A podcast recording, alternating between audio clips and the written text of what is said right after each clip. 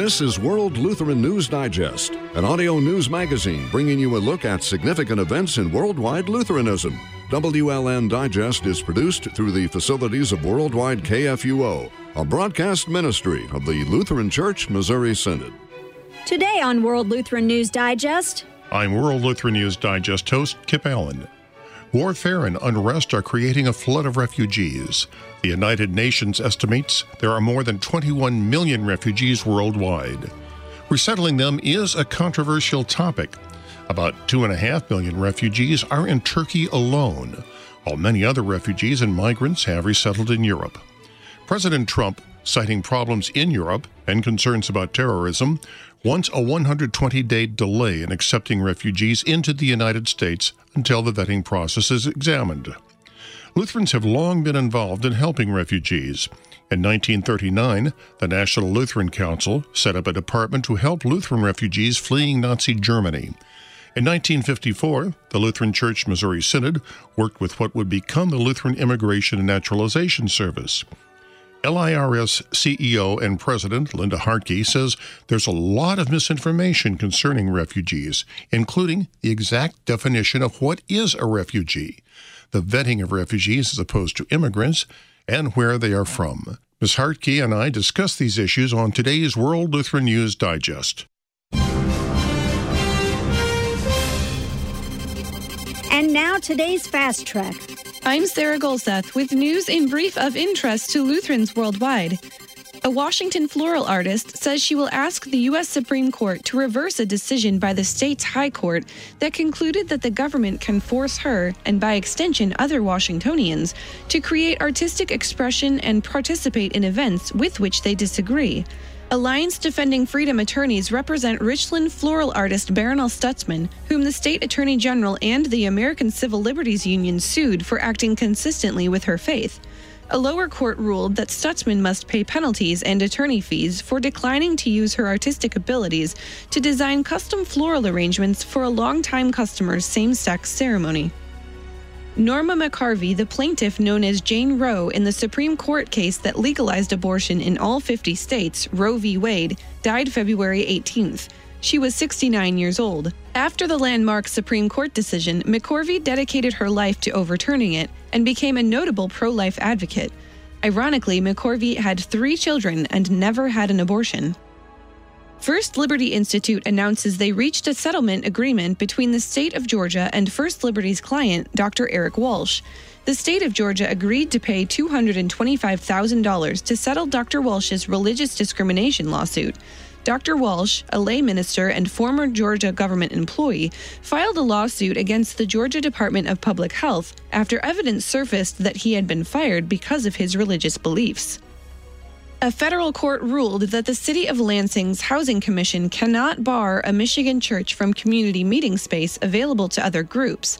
Even though the commission allowed other groups, including other churches, to use community rooms at its public housing developments, it told His Healing Hands Church that it couldn't meet in any of the rooms because the meetings are of a religious nature. An Alliance Defending Freedom allied attorney represents the church in a lawsuit filed in 2015. The court issued a preliminary injunction against the city last year. The court order makes that injunction permanent.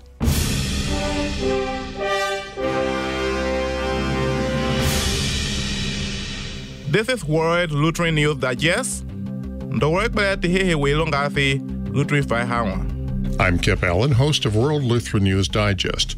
My guest today is Miss Linda Hartke, who's the executive director and the president of the Lutheran Immigration and Refugee Service. Linda, can you tell me a bit about yourself and about the organization? Thank you, Kip. Um, well, I live and work in Baltimore, Maryland, where the national headquarters of Lutheran Immigration and Refugee Service has been for the last 17 years. LIRS, as it's known by its acronym, has been working to resettle refugees here in the United States uh, for more than 75 years. Um, founded as the Lutheran response to the flight of refugees from Europe at the time of World War II. My understanding, I've read your history, is that it actually started out in 1939, just as the war was breaking out. And uh, so, what we were trying to do, I think there were a lot of the people who were fleeing Nazi Germany uh, Lutherans especially, and this is really how this started. That's right. I mean, it was an early sign of um, Lutherans' generosity and work to protect refugees seeking safety. In this case, Lutheran brothers and sisters that they didn't know yet uh, from Europe, and and that work has continued uh, across now decades of of welcoming refugees to the United States, ensuring that they're protected and safe. What exactly is the mission of the LIRS? You said the the welcoming them in, training them, trying to get them in. How does that work? Well, our our mission is ultimately to assist both refugees and vulnerable migrants, people who are fleeing for their lives, um, to be welcomed into this country, um, to find a home here, to feel that they belong here, and that American communities find a part and a role they can play in in that welcome.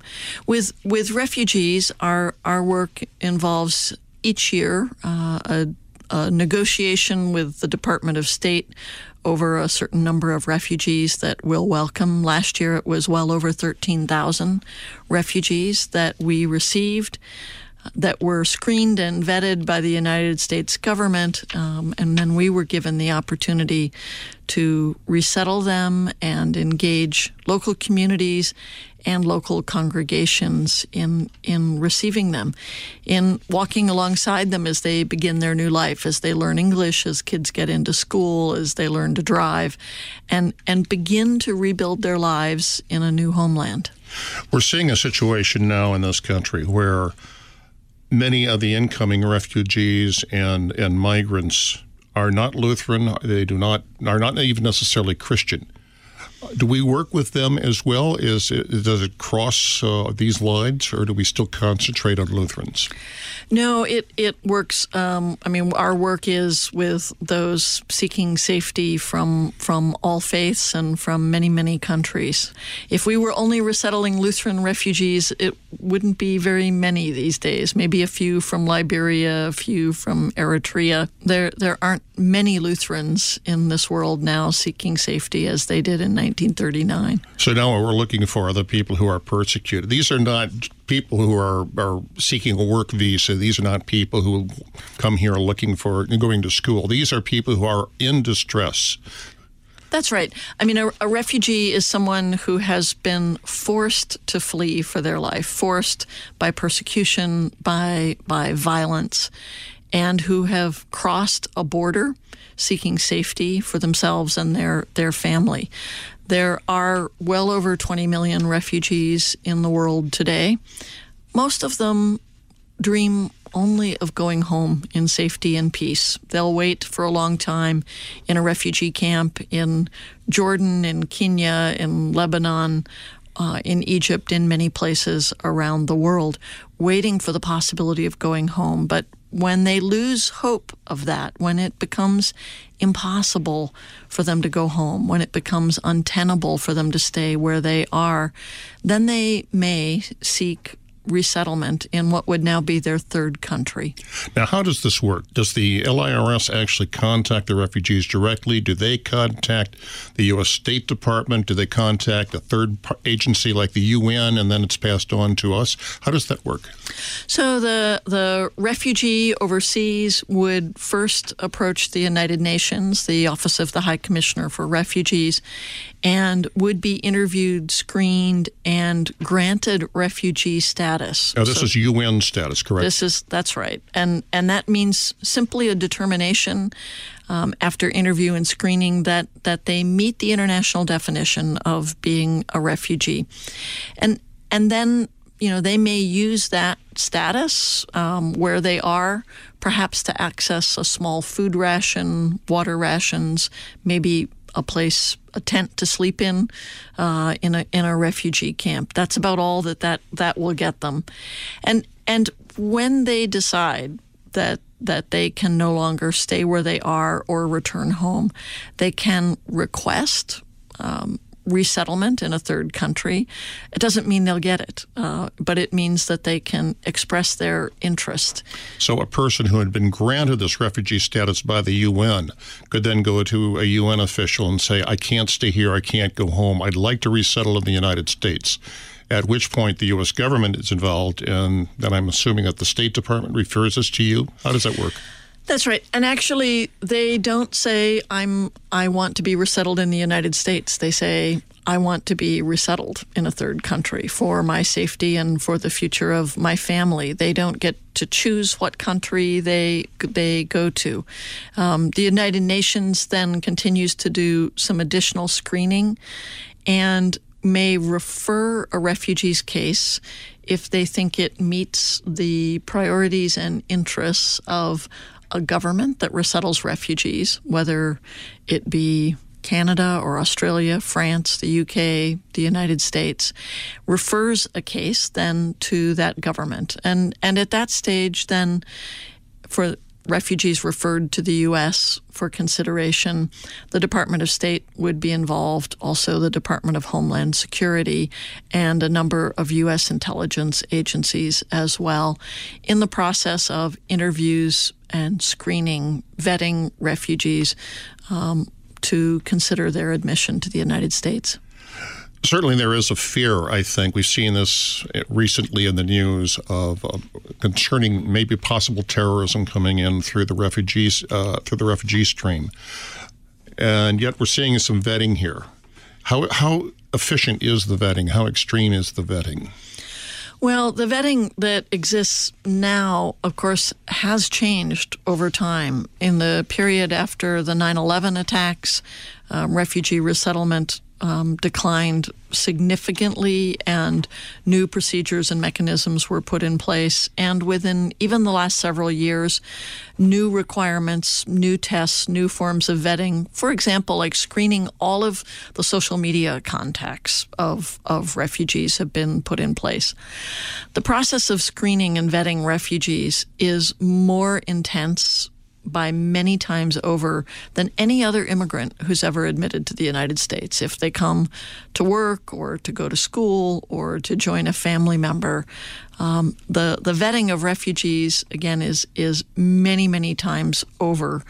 Um, in the length of time and the depth of, of the screening. For most refugees, it now takes 18 to 24 months for the vetting process. The president has called for a 120 day moratorium on refugees from seven separate countries that have been specifically listed as being problem nations.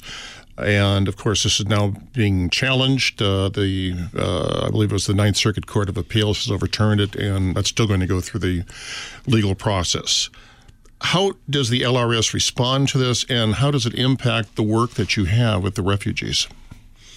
Well, our our belief that is that the the pause or suspension of refugee resettlement, um, both from the seven countries, but in fact, the president's executive order suspended all refugee resettlement for 120 days, is really unnecessary. If it's perfectly legitimate for the president and his administration to be interested in examining the vetting process that has been implemented, but it's not necessary to stop refugee resettlement, to be turning back families and children at the airport who had been vetted, had been waiting for years and years already to come to the U.S. to join family. That kind of examination of the vetting process, adjustments they may wish to make could happen while the program continues. So it's it's really not necessary. But I think more importantly, again, the refugee program is not the way that someone seeking to do America harm would choose to enter this country. It, again, it takes usually 18 to 24 months. It's more intense and thorough than any other vetting process of any other immigrant into this country.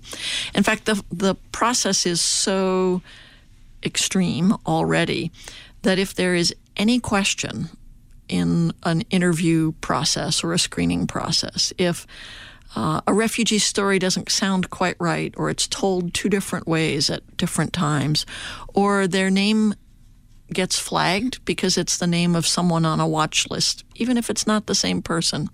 All of those things put that person's application on hold, and it's over.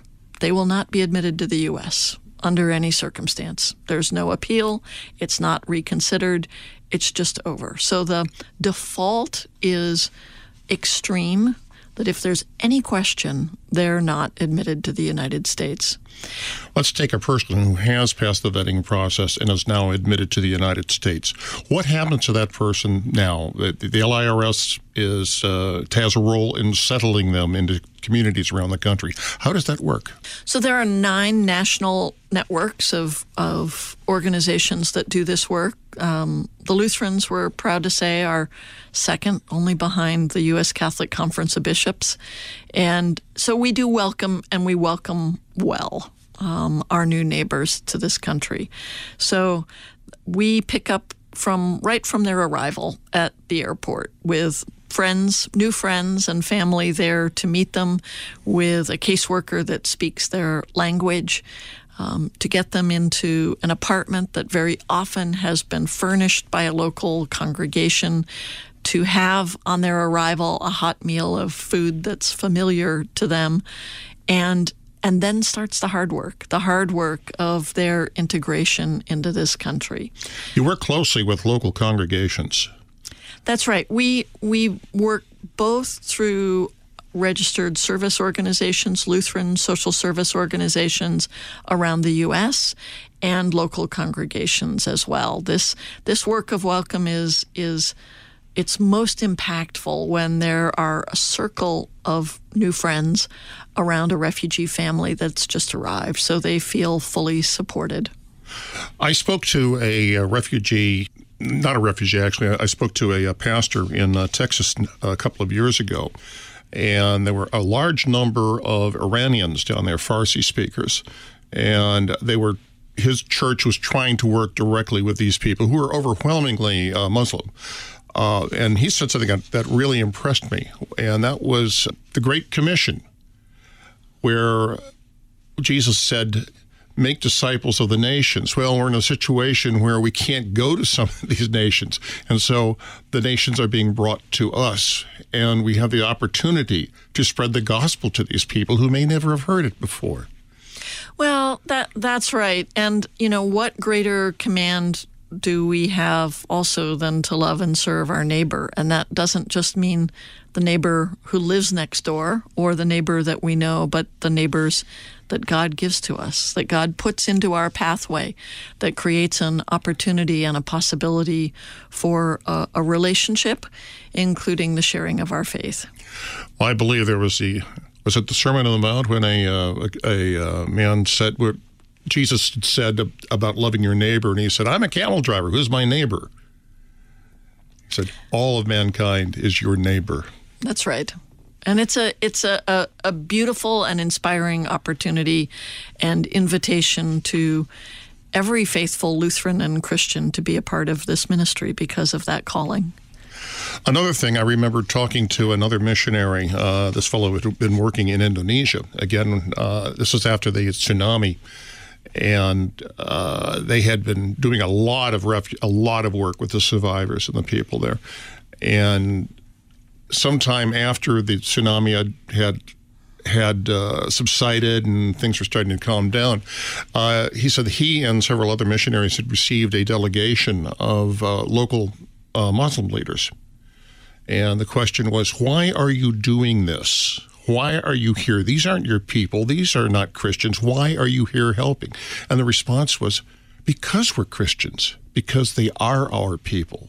Our God expects it of us. That's right. That's right. We don't we don't do this work to serve um, or or to choose to serve only Christian refugees who, yes, as well deserve our love and protection, but we do it because because of our faith. Can, can individual churches get in touch with your organization if they're interested in helping to resettle a family or be involved? How can they do this? Absolutely. There's there's information on our website at lirs.org. Um, they can easily contact us and also see a map of the country and the 48 communities around the U.S. where we resettle refugees and who the local partner organization is and how to reach them. Are you active here in the St. Louis area? We are not. We are not. We've we've tried. I, I must say that, um, you know, with our work being one of nine organizations nationally that do this work, we we don't have the luxury of being able to choose ourselves um, where we will do this work.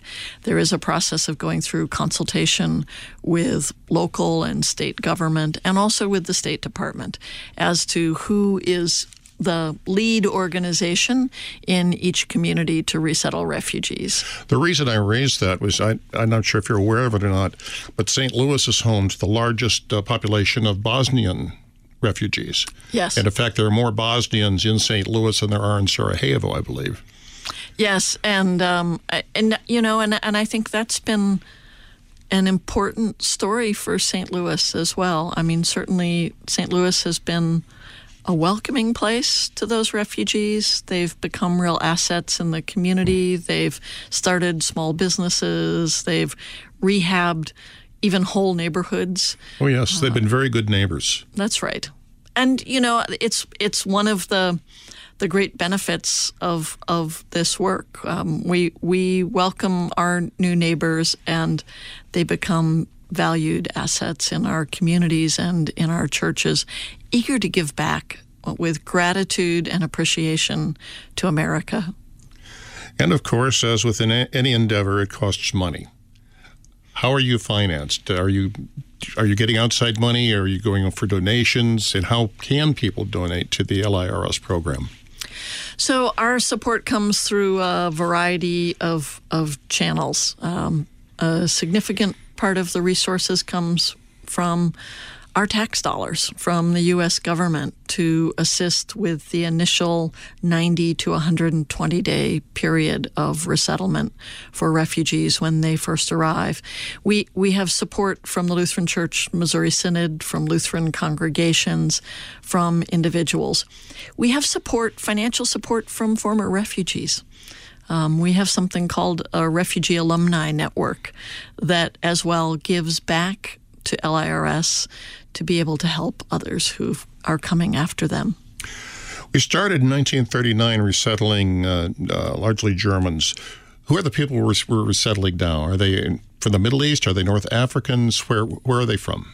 Well, the single largest group of refugees that we're resettling now are Congolese, um, and then probably followed by Iraqi, Burmese, Somali, and Syrians. Congolese. I didn't realize that there was a that big of a problem in, in, in the Congo.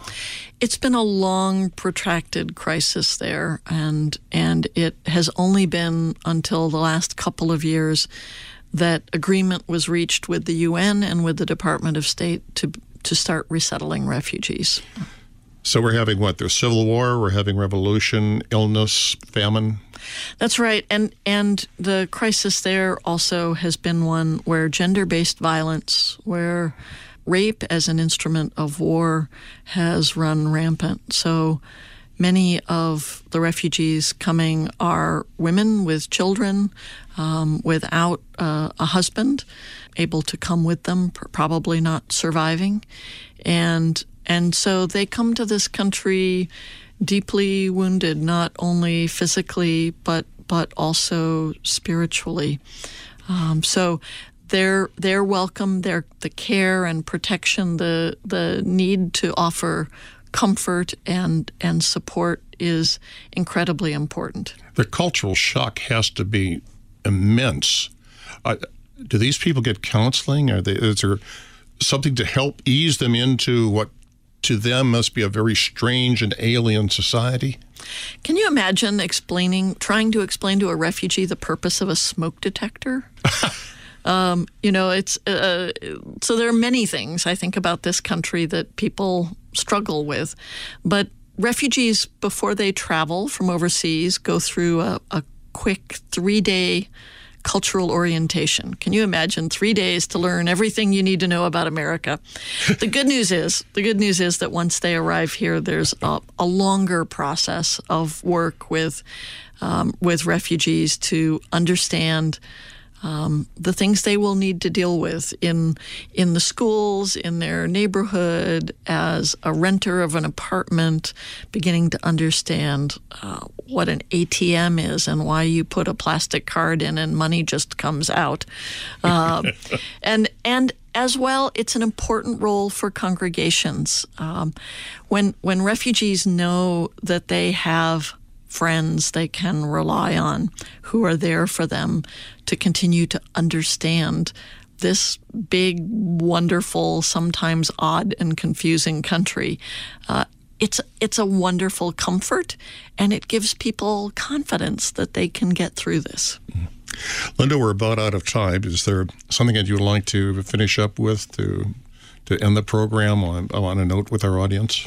Well, we're so grateful to the Lutheran Church Missouri Synod, to Lutheran congregations and individuals all over this country.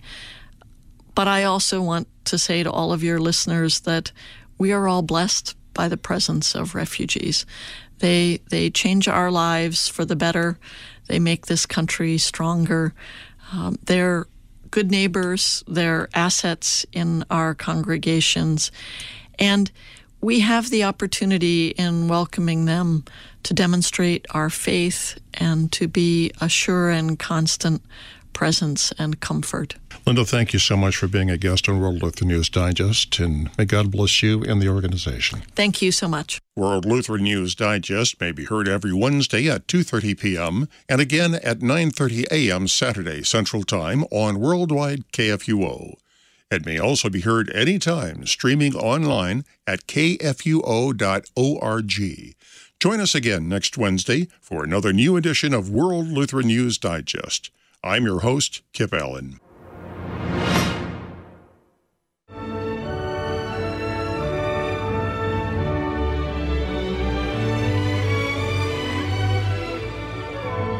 World Lutheran News Digest is a broadcast ministry of the Lutheran Church Missouri Synod. WLN Digest is produced through the facilities of Worldwide KFUO. You can also listen to WLN Digest on demand at kfuo.org. To correspond with World Lutheran News Digest, email news at kfuo.org.